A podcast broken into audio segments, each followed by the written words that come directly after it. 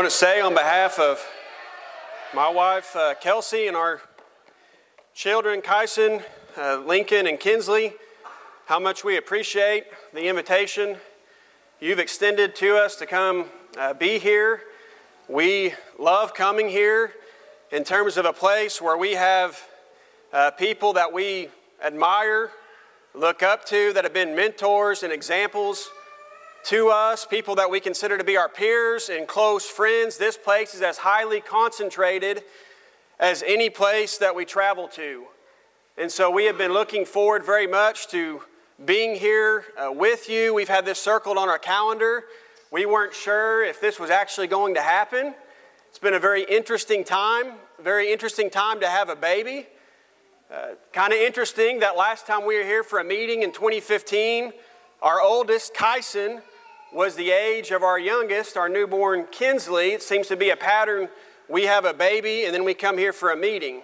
And I wouldn't mind continuing that pattern on into the future. My wife would say she wouldn't mind, she would enjoy continuing to come here, but not to expect a newborn uh, next time that we come. We'll see how that uh, turns out. But even though uh, the meeting might not be exactly what we envisioned a few months ago, even, or what we experienced back in 2015 in terms of some of the activities and the fellowship. Hopefully, all of us at the end of the week will still be able to say this was meaningful, this was worthwhile, this was time well spent, that we would be edified and encouraged in our faith, as I am confident my family and I will feel as we leave this place later in the week. One of the blessings we've counted during this pandemic personally is that I've been able to telework from home and so, with the timing of how this has all played out, I've been able to enjoy the first several weeks and months of Kinsley's life. And uh, one of the things I've done, I get up really early in the morning before everyone else gets up so I can get a head start while there's still peace and quiet in the house. And what that also allows me to do is I get to hear my boys uh, stir and rise in the morning, and they will stay in their rooms for a little bit. They share a room and uh, they will talk and have conversation and it's uh, talk about the issues of life and have some really deep conversations. And it can be uh, very entertaining and amusing depending upon uh, what side of the bed they get up on. They'll get after each other a little bit. The tenor and tone of those conversations can uh, vary uh, drastically. But one particular morning i heard a lot of noise coming out of their room but it was pleasant noise it sounded like they were having a church service and they were singing Be Strong and Courageous. And then after the song was over, Kyson went into a sermon to Lincoln about how we sang that song because you need to be strong and courageous. And certainly they sense there is some uncertainty, there is some fear. Lincoln recently has started talking about monsters, and there's a monster in my room, and there's a monster. And so Kyson told Lincoln, God is bigger than your monster, God is bigger than Goliath. And God is undefeated. If you get on God's team, you will win. And I thought that's a very relevant uh, message at any time, but certainly in these times. And it's that message I want to share with you for a little while this morning. One of the toughest things about going different places is picking a theme or picking topics to talk about. And I wasn't assigned a theme, I didn't come up with a theme, but as I began to select kind of a smorgasbord, trying to have a well rounded selection of topics, we're going to get into some apologetics and some doctrine and salvation and Christian living and encouragement. But they're independent, they stand alone. But as I zoomed out a few days ago, I realized the topics I selected uh, for this week very loosely relate under the theme of biblical accounts and stories and characters. Maybe we've heard all our lives, maybe we've read multiple times, maybe there's meat on the bone some additional truths left for us to discover and apply into our lives. And so we want to talk about the story of David and Goliath, the concept of facing your giant. In this particular story has inspired people of all ages from the day it was fought till today. In fact, as a child, I would have told you my favorite story in the Bible was the story of David and Goliath, and I was probably not an exception to that. This story is so familiar that even secular confrontations from politics to athletics are often termed in David and Goliath terminology. God's people over the years have drawn strength and courage to dig down deep and face their giant and fight the good fight of faith based upon the principles and lessons that are contained within this story. And we intend to do the same for a little while this morning. I want to give a quick overview. We don't have time to read 1 Samuel chapter 17 in its entirety. Would encourage you to do that. But to provide some context as we extract key verses Throughout this study, as we talk about these lessons and principles, I want to give a very quick overview. You have two armies, once again, arch enemies, squaring off in conflict. They're at a standstill, they're at a stalemate, 17 miles roughly southwest of Bethlehem and Jerusalem. And you had the Israelite camp on one hill, you had the Philistine camp on the other hill, and in between was a valley. And twice a day, for 40 days, a champion from the Philistine army, 10 foot tall, would go into that valley between the armies and he would defy God, he would mock God and his people, and he challenged them I have a solution to this problem. Instead of two armies fighting with much casualty, you send your champion to fight me, mano a mano, one on one, winner take all. And for 40 days, that challenge went unanswered. And we read that they were sorely afraid and greatly dismayed. A young boy named David was sent by his father to Saul's army to take provisions to his older brothers and to get news, bring back news. Any parent wanted to know how his, how his kids were doing. And so he gets there as Goliath is issuing this challenge, and David's appalled. As Goliath taunts God and taunts God's people, who's going to do something about this? Who's going to shut this guy up? Who's going to silence him? And his own brothers begin to make fun of him and begin to question his motives. We know why you're here. You came to see the battle. You're a naughty boy. You need to go home. And David looked at his brothers in the army of Israel and said, Is there not a cause?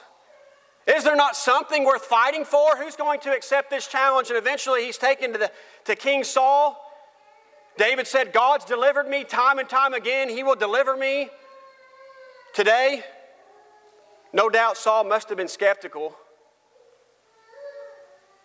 And yet we see the desperation in Israel. Saul tries to equip David with his armor. It's too big. David said, I can't go with these. I haven't proved them. I haven't tested them. And so he goes to engage the enemy with a slingshot and five smooth stones. And Goliath is essentially insulted that they would send a boy to do a man's job. And he said, essentially, come over here. I'm going to give you a spanking. And David said, You come to me with weapons and armor, but I come to you in the name of the Lord. And he ran to engage the enemy. And one well placed stone struck Goliath. David took Goliath's own sword, decapitated him. The children of Israel flip a switch. They now shout and pursue. The Philistines fled when they saw their champion was dead, and they inflicted heavy casualties and won a great battle that day. And we want to use this story as a backdrop talking about this concept of how we go about facing our own giants. And if we're going to talk about facing our giant, we have to begin by defining what is a giant. For the intents and purposes of our study this morning, we want to define a giant as any object or barrier that prevents or hinders or distracts from our primary God given purpose in life. What is that?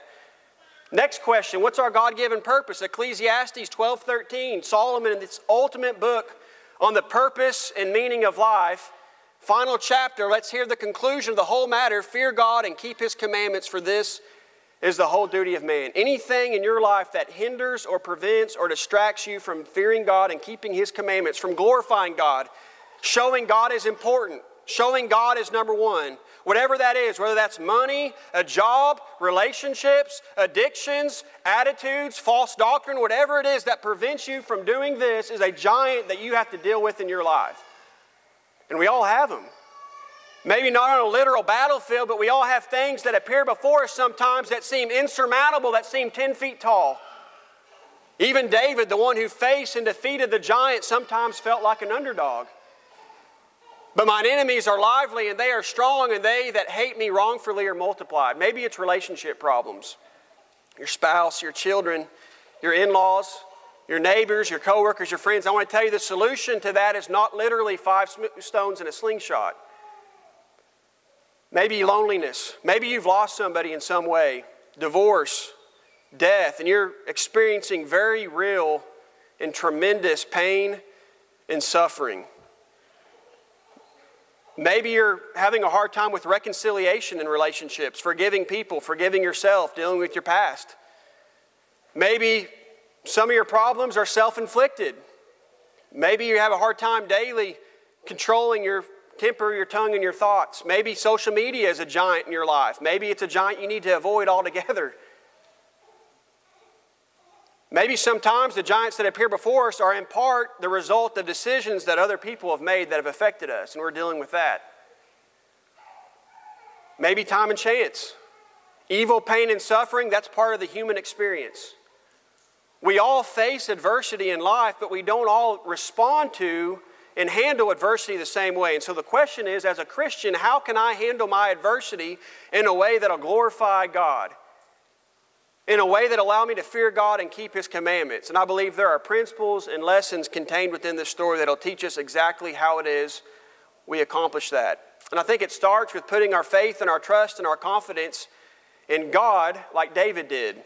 Philippians 4:13, I can do all things through Christ which strengtheneth me. It's very important that we get this verse in its context. Talk about one of the verses that is greatly abused and taken out of context. I saw a meme the other day. I can do all things through taking verses out of context. This verse obviously applies to that as much as any. We're not talking about self serving, self fulfilling things. That's not the context. It's not about winning Super Bowls or passing your calculus test. If I get into the octagon ring with Philippians 4:13 on my arm and I look across the ring at somebody who outweighs me by 100 pounds of muscle and he also has Philippians 4:13, who's going to win? I'm not a gambler, but I can tell you who I'm not betting on, this guy. And whenever we make Philippians 4:13 about getting what I want in life and self-fulfilling things that contradicts God's will for us in life, and we don't get those things that we want, we get disappointed, we get discouraged, and we quit. Paul's talking about life and death, and he says, No matter what life brings my way, I can do all things. I can endure whatever life throws at me because of Christ who strengthens me. Romans 8, what shall we then say to these things? If God be for us, who can be against us? Nay, in all these things we are more than conquerors through him that loved us.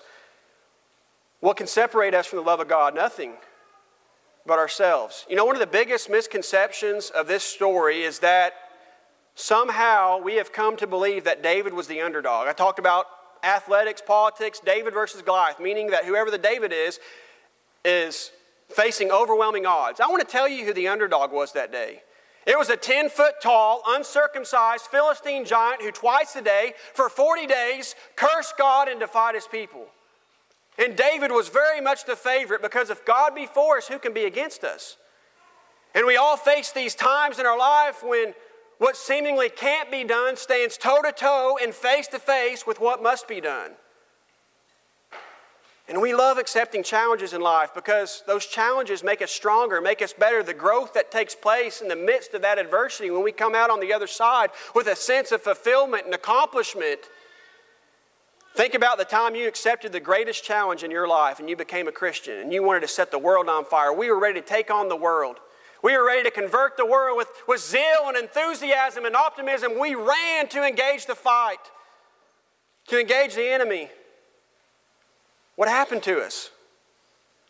What happened to our optimism, our enthusiasm, our zeal, our can do spirit that David had?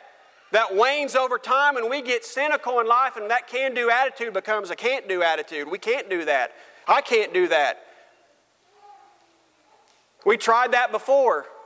That never works. That never works, never worked. And if we are going to be victorious in this battle, in this fight, we have to have a courage and confidence in God that we see in David. There was no reason in the world, from a worldly perspective, that David should have had this confidence and courage. Yet he had something within him that gave him confidence. Psalm 23, verse 4 Yea, though I walk through the valley of the shadow of death, I will fear no evil. Why? For thou art with me. Psalm 27, verse 1 The Lord is my light and my salvation. Whom shall I fear? The Lord is the strength of my life. Of whom shall I be afraid? Psalm 118, verse 6 The Lord is on my side. I will not fear. What can man do unto me? Fear is not the, or courage is not the absence of fear, but rather it's a perspective that there is someone and something that's greater than my fear worth fighting for. And that's why we engage. Fear is a reproach. Paralyzing fear is a reproach to God's people. It was a reproach to the army of God as they cowered and hid in the bushes for 40 days because of their lack of confidence and faith in God. Revelation 21 8, we don't talk about this aspect of the things that will cause us to end up in a lake of fire. The fearful and unbelieving. God has not given us a spirit of fear, and we have to have a courageous and conquering faith. All too often, we are wondering in the wilderness, like the children of Israel, we are wondering when we should be conquering because of a grasshopper faith. As they scouted out the land and they said, We are like grasshoppers before these people. They were looking at the size of their obstacle, of their enemy, instead of the size of their God, and it gave them a grasshopper faith. 1 Samuel 16, verse 7, as, Je- as Samuel was sent to the house of Jesse to anoint the next king in Israel, and he assumes, like Jesse, he didn't even bother to bring his youngest son with him, surely not David, that God's going to pick one of David's older, more impressive brothers. And yet, the Lord said unto Samuel, Look not on his countenance or on his height of his statue, because I have refused him. For the Lord seeth not as man seeth, for man looketh on the outward appearance, but the Lord looketh on the heart. This is one of the great lessons in this story, is that God judges and sees people differently than we do. While we would select people for task or leadership based on outward circumstances, outward appearances, how well, ed- well educated they are, how talented, how wealthy, how tall, how good looking they are, God sees where we can't. God sees the heart. And if your heart is humble and right before God, He can use you in all of your smallness and your weakness and your imperfection to do great things because that's what God does. He takes the small and the weak to show His power and greatness. The next time you think God can't use you, we read that all the time. Rahab was a harlot, Noah was a drunk, David was an adulterer and a murderer, etc., etc. And we sometimes wonder what could God possibly have saw in this man? He fell as often as he stood. He stumbled as often as he conquered. He stared down Goliath, yet he lusted after Bathsheba. He defied God mockers in the valley, yet joined them in the wilderness. He could lead an army, but he can't, couldn't manage his family. And one of the great lessons in this story is that God can use us in all of our imperfection and all of our weakness if our heart is humble and right before God. God's not limited by outward appearances. Matthew 19, verse 26 But Jesus beheld them and said unto them, With men this is impossible, with God all things are possible. One of the next lessons we learn in this story is that God is seeking volunteers. I think one of the most powerful and convicting statements ever recorded in the Bible is when David turned to his brothers, his own family who was making fun of him, and then to the whole army of Israel and said, Is there not a cause? Is there not a time to take a stand? Is there not a truth worth living for and even dying for? It's the cause that motivates us to volunteer for service in the army of the Lord. And fun making is not going to get it done. Eliab likely convicted, jealous of his brothers. Have we become Eliab? Have we become the armchair quarterback, always making fun of people who care enough to compete while we stand on the sideline? You know, it's frustrating when people outside of our family and our Christian family make fun of us, but we expect that. Jesus told us to expect that. They're going to make fun of New Testament Christianity. They're going to make fun of us. They're going to call us names. And that's not unexpected. Maybe that doesn't discourage us, but what's very discouraging is friendly fire. You ever have any of that here? You want to know where the armchair quarterback is? Sitting in the armchair. Don't let that get you down. And maybe sometimes we need the armchair quarterbacks in our life. We need people who are mocking and defying to galvanize us, to motivate us, to defend our faith, because I think sometimes in our comforts and our conveniences and our luxuries and our freedoms and our rights, we've grown soft.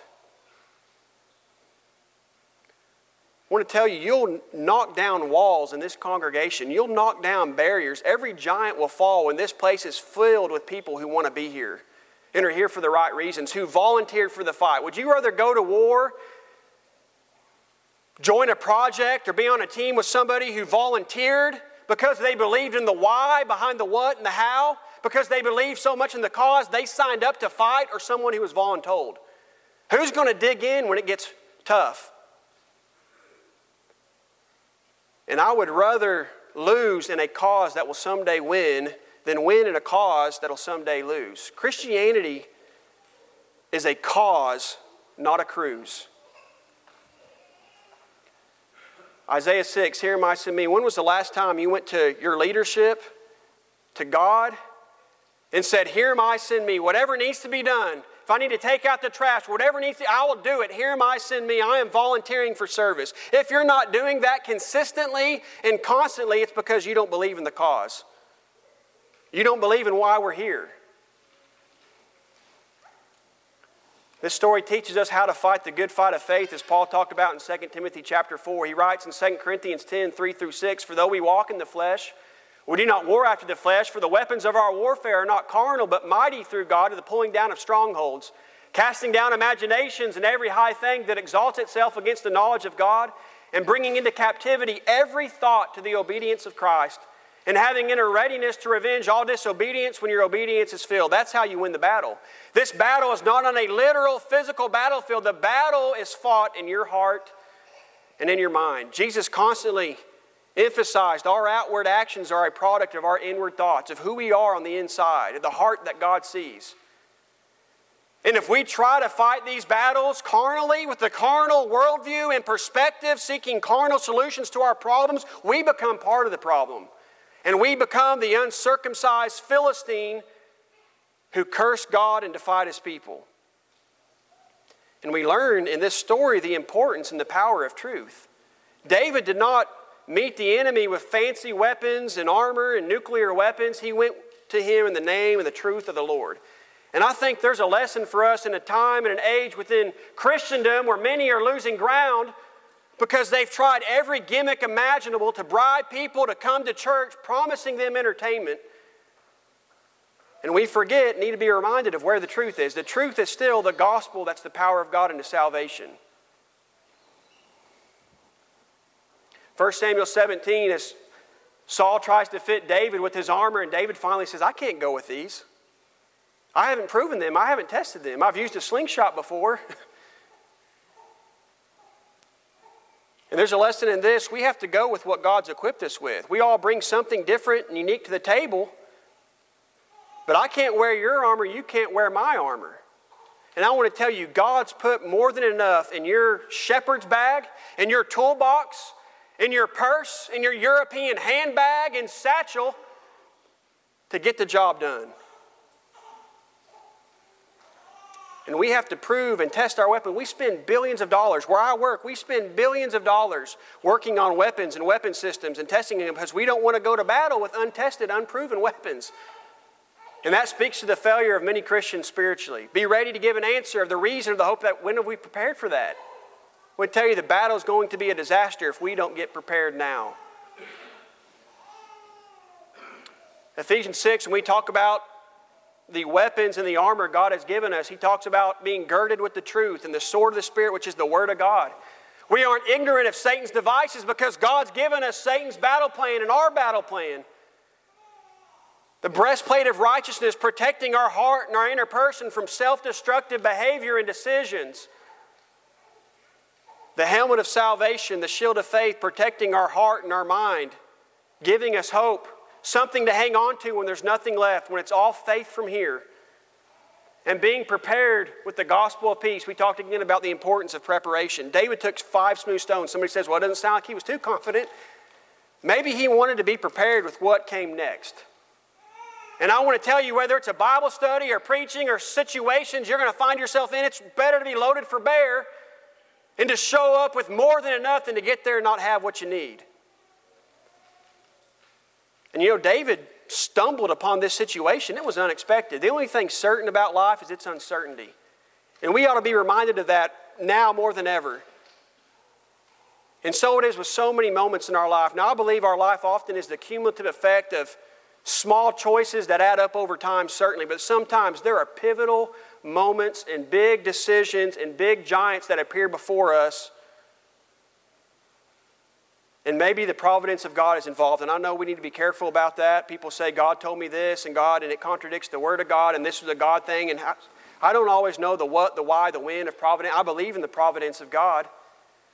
And sometimes maybe God has put you in a certain place at a certain time with certain people. Maybe it's your turn in that moment.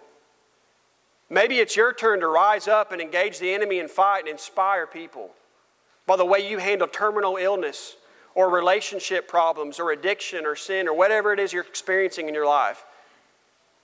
And if we're going to win that moment, we've got to win these moments. We've got to prepare in these moments. If you're going to win tomorrow, you've got to prepare today. Romans 5, 3 and 4, not only so, but we glory in tribulations also, knowing that tribulation worketh patience, and patience experience, and experience hope. Glory in adversity. And if we're to do that, we've had a lot of opportunity to glory in our tribulations in 2020. Why? Because it tests you, it makes you better, it brings out those things in you that you can't see internally, externally, it reveals your true colors. It can bring out the best and the worst in people. And how often have we seen people as they battle with their giant terminal illness, divorce, losing a loved one, burying a child, disappointment in life, loss of job, whatever it is, and we see them handle things that we think that would destroy me, and yet they handle it with such grace and faith, and they inspire us. And it's this adversity that tests us, that prepares us and equips us for better ministry and service and leadership in the kingdom of God, just like it did for David. 1 Samuel 17, as we read, the Philistines saw their champion was dead. They fled when they realized if God could deliver this giant man killer who was undefeated to that point into the hands of a boy, he certainly could deliver their army into the hands of his. And so they fled, and we see in verse 52 the men of Israel and of Judah arose and shouted and pursued the Philistines. Look at what David's example and influence did for the army of God.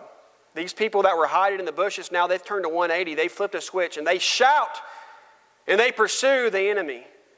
The historian Josephus talks about how there were roughly 100,000 casualties afflicted upon the Philistines that day. They took Goliath's head back to Jerusalem. That was a practice at the time. They took his sword. It found, his sword found its way into the tabernacle. It was a great victory for Israel. Your attitude, your influence is contagious. There are a lot of Eliabs, there are a lot of Eeyores, but there aren't many Davids. How is your attitude influencing and inspiring other people to fight the good fight of faith? And that leads to the final lesson we learned from this story that is, the battle belongs to the Lord.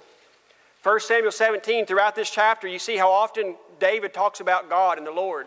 The Lord of hosts, the God of the armies of Israel, the Lord will deliver thee into my hand, that all the earth may know that there is a God in Israel. And all this assembly shall know that the Lord saveth not with sword and spear, but the battle is the Lord's, and he will give you into our hands. And that's the problem. We often try to fight these battles on our own terms, in our own way, without God. It's all David could talk about. To Saul, to the enemies of God, David knew and had confidence because God was in control. And again, we ought to be reminded of that now more than ever. We aren't as in control as we think we are. And the key to having courage and confidence in this life of adversity is to recognize who is in control. Don't meet the enemy on his terms. David might not could have lifted Goliath's armor. Didn't matter, his God could. David had one advantage in this fight. His God was in control. His God was fighting with him and for him. And when God is in control, the child of God ultimately always wins.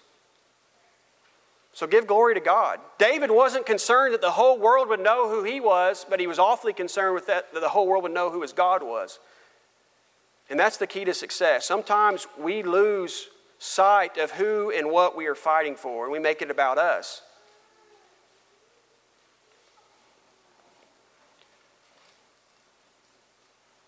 The key to David's success, I believe, was that God, David saw giants versus God and not giants versus David. When we have things in life that rise up before us that seem insurmountable, 10 feet tall, loneliness, heartache, job loss, COVID 19, whatever it is, and we think, I can't overcome this, I can't handle this, my sin, and maybe you're right. But the truth is, your God can. And the last time I checked, our God was still undefeated. And if we're going to win this fight, if we're going to stay engaged in this fight, this has to be our perspective as well. David looked at his giant, his obstacle, as an opportunity and saw it through the lens of God's perspective. And from God's perspective, Goliath was a mortal man defying and mocking an immortal, all powerful God. And David realized and recognized then that he was very much the favorite, and Goliath didn't stand a chance. And if we will change our focus and our perspective, we can see more clearly, we can fight more effectively. If we will zoom out and look at things in the world the way God sees them, we can dilute our problems and the size of our problems. And I want to do that with you for a moment. As we think about the size of our God in relation to our problems, we can't fully comprehend the size of God. He's not limited, but I think if we consider the size of what He's created, it gives us an illustration then of how much infinitely bigger is the size of the one who created all of this. You think about just our place in God's creation, we're just a speck. Live on Earth, orbiting 93 million miles away from the sun. The sun is so big that 1 million Earths could fit inside of it, yet the sun is just a moderately sized star. In comparison to the largest stars, you could fit 3 billion suns in those stars and 3 quadrillion Earths. That's how big it is. Our Milky Way galaxy, you see here in the top picture, our place in the Milky Way galaxy, just a speck. And yet, the Milky Way galaxy is just one moderately sized galaxy in a universe that contains maybe 2 trillion galaxies. 100,000 light years in diameter, size of the Milky Way galaxy, yet our universe is estimated to be 93 billion light years in diameter. To illustrate that, let's suppose you take a quarter, and this quarter represents our solar system. The planets would be specks of dust that you can't even see. Our universe, in relation to our solar system, would be like the size of the United States of America in comparison to this quarter. That's how big what God has created is, and the size of His creation should cause us to consider and appreciate the size of our God. Isaiah 40, verse 18 To whom then will you liken God, or what likeness compare with Him? God is incomparable. There is no galaxy in God's creation that compares to God. And there ought to be comfort and encouragement in that. It is He who sits upon the circle of the earth, and its inhabitants are like grasshoppers, who stretches out the heavens like a curtain and spreads them like a tent to dwell in. He stretched out the universe, 93 billion light years in diameter, with His own hands. Lift up your eyes on high and see who created these. He who brings out their host by number, calling them all by name, by the greatness of his might, and because he is strong in power, not one is missing. And there's encouragement for us because the same God with his mighty hand stretched out the universe, created us, and the same power that rose Jesus from the grave lives in us. But they who wait on the Lord shall renew their strength. They shall mount up with wings like eagles. They shall run and not be weary. They shall walk and not faint. Fear not, for I am with you. Be not dismayed, for I am your God, will strengthen you, I will help you, I will uphold you with my righteous right hand. Thus says God the Lord, who created the heavens and stretched them out, who spread out the earth and what comes from it, who gives breath to the people on it and spirit to those who walk in it. The most amazing thing of all is we consider the sovereignty of God, the omnis, omnipotent, all powerful, omniscient, all knowing, omnipresent. Most amazing thing of all, God, in all of His greatness and all of His size and all of His power, still chooses to occupy the smallest of places you and me. And that ought to give us great courage and confidence and faith to face and fight whatever it is that appears before us. Do what David did. Look at the size of your God instead of the size of your obstacle. And when you do, when you zoom out and look at it from God's perspective, there is no giant from God's perspective. If the earth is his footstool, how big is that giant now? David was God centered. That's all David could talk about. He didn't say, he said one thing about Goliath. He didn't ask about his weapons and his armor, and like we would do. You know, how big is he? The only thing he said about Goliath is, Who is this uncircumcised Philistine who defies God and his people? David wasn't Goliath focused, he wasn't giant focused, he wasn't David focused. David was God focused. And I want to tell you that is absolutely the key to success. That is absolutely the solution to all of your problems and the answer and solution to all of your obstacles. When you make it about God and others and not yourself, you will find the strength and answers to do seemingly impossible things. So don't quit. Don't give up.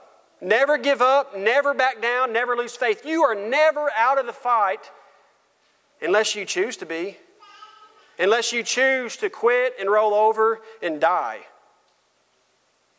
Fight for what's right. Fight for your family, fight for your marriage, fight for your spouse, your children, your family, your friends, your neighbors, your coworker, your soul, the souls of others, the lost, the church, this congregation. Fight for the cause. Ride for the brand. And fight for what you believe in. As we offer an invitation, I want to tell you Satan and your sin will continue to mock you multiple times a day, every day of your life, just like Goliath did, until you stand up and fight back. And you deal with it. You admit that you have a problem and you deal with it.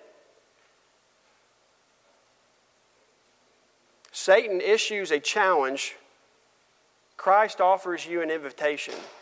The greatest challenge you could ever accept in your life is to become a Christian by obeying the Lord in baptism, being washed in the blood, and resurrected to walk and fight in newness of life, and to remain faithful as such. If that challenge is before you, if you want God to deal with the giant sin separating you from Him and reconcile you to Him through the blood of His Son, that challenge is before you, the greatest challenge a person could ever accept. Do you have the courage and the faith to accept it this morning? Satan offers a challenge, Christ offers an invitation. How will you respond? Will you accept the challenge? Please come forward and sit on the front as we stand and sing together.